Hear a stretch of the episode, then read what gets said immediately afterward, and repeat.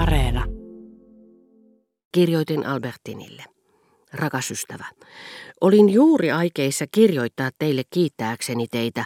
Sanoittehan, että olisitte rientänyt luokseni, jos olisin tarvinnut teitä.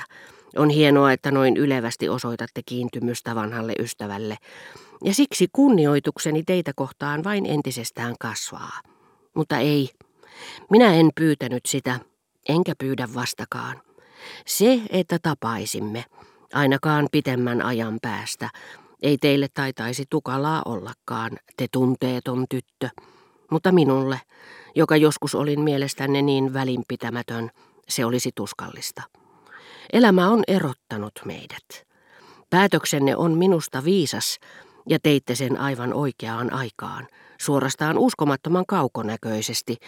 Tehän lähditte juuri, kun olin saanut äidiltäni luvan pyytää kättänne.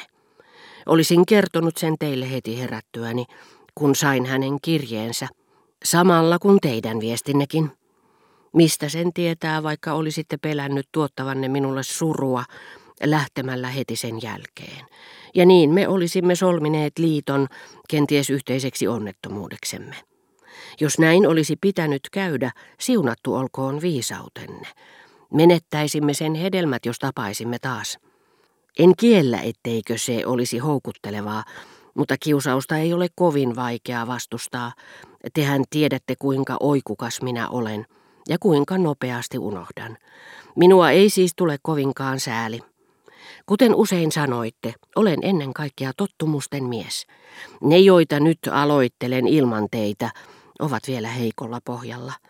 Teihin liittyvät tottumukseni, jotka lähtönne myllersi, ovat tietenkin tällä hetkellä vahvimmat. Mutta eivät enää kovin kauan.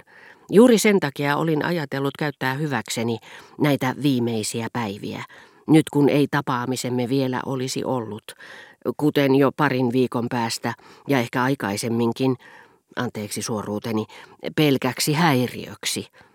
Olin siis ajatellut käyttää hyväkseni tätä aikaa ennen lopullista unohdusta, järjestääkseni kanssanne joitakin käytännön asioita, joissa te, kiltti ja viehkeä ystäväni, olisitte voinut auttaa miestä, joka viiden minuutin ajan luuli olevansa sulhasenne. Koska olin varma äitini suostumuksesta, ja koska toisaalta toivoin, että nauttisimme kumpikin siitä vapaudesta, jonka te minulle liian kiltisti ja avokatisesti uhrasitte, se menetteli muutaman viikon yhteiselämässä, mutta olisi käynyt niin teille kuin minullekin vastenmieliseksi, nyt kun meidän piti viettää yhdessä koko elämämme.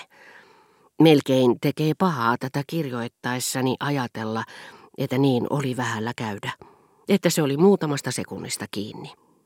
Siksi olin ajatellut järjestää molempien elämän mahdollisimman riippumattomaksi.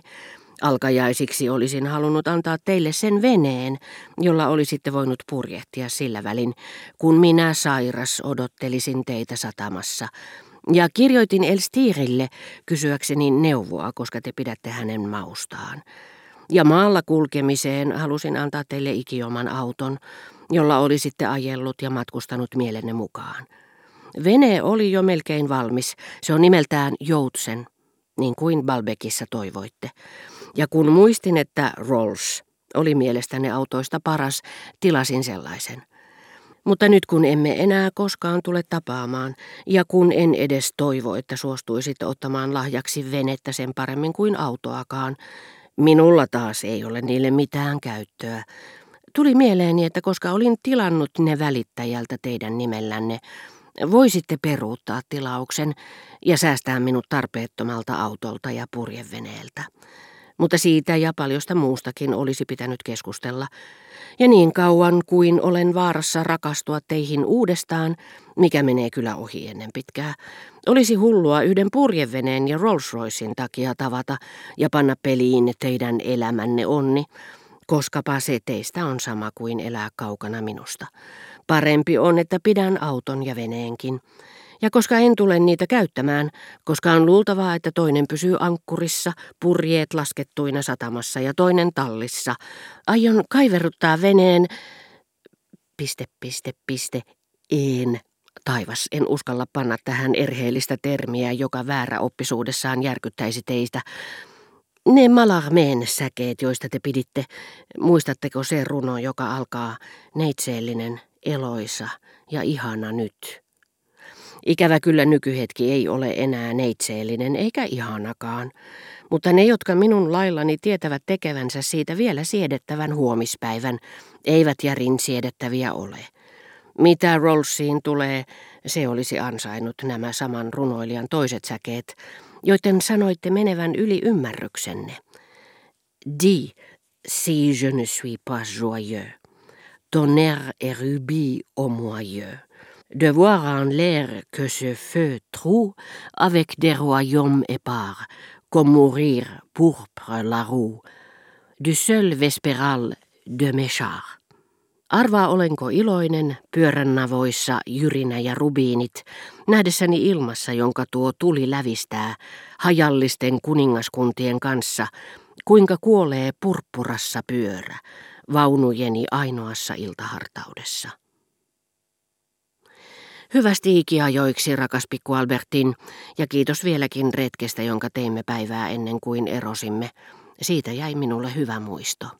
P S En puutu siihen, mitä kirjoitatte tarjouksista, joita Saint-Loup, joka ei tietääkseni edes ole Turennissa, muka olisi tehnyt tädillenne. Kuulostaa Sherlock Holmesilta. Mitä te oikein ajattelette minusta? Ennen olin sanonut Albertinille, en rakasta teitä, jotta hän rakastaisi minua. Unohdan ihmiset, joita en tapaa, jotta hän tulisi usein tapaamaan minua. Olen päättänyt erota, estääkseni etukäteen kaikki eroajatukset. Aivan samoin kirjoitin nyt hyvästi ikiajoiksi, koska ehdottomasti halusin hänen palaavan viikon sisällä. Olisi vaarallista tavata, koska halusin nähdä hänet. Ja olitte oikeassa, me emme olisi olleet onnellisia yhdessä, koska elämä erossa hänestä tuntui kuolemaakin pahemmalta. Kirjoitin tämän valheellisen kirjeen, näyttääkseni etten välittänyt hänestä.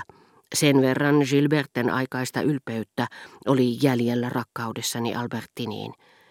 Ja myös nauttiakseni eräistä suloisista sanoista, jotka saattoivat liikuttaa vain minua, ei häntä. Mutta voi, minun olisi pitänyt ensiksikin ottaa huomioon, että vastaus kirjeeseen saattaisi olla kieltävä, että se vain vahvistaisi sen, mitä itse kirjoitin, ja että näin todennäköisesti kävisikin, sillä siinäkin tapauksessa, että Albertine olisi ollut vähemmän älykäs kuin oli. Hän ei olisi hetkeäkään uskonut, että puhuin totta.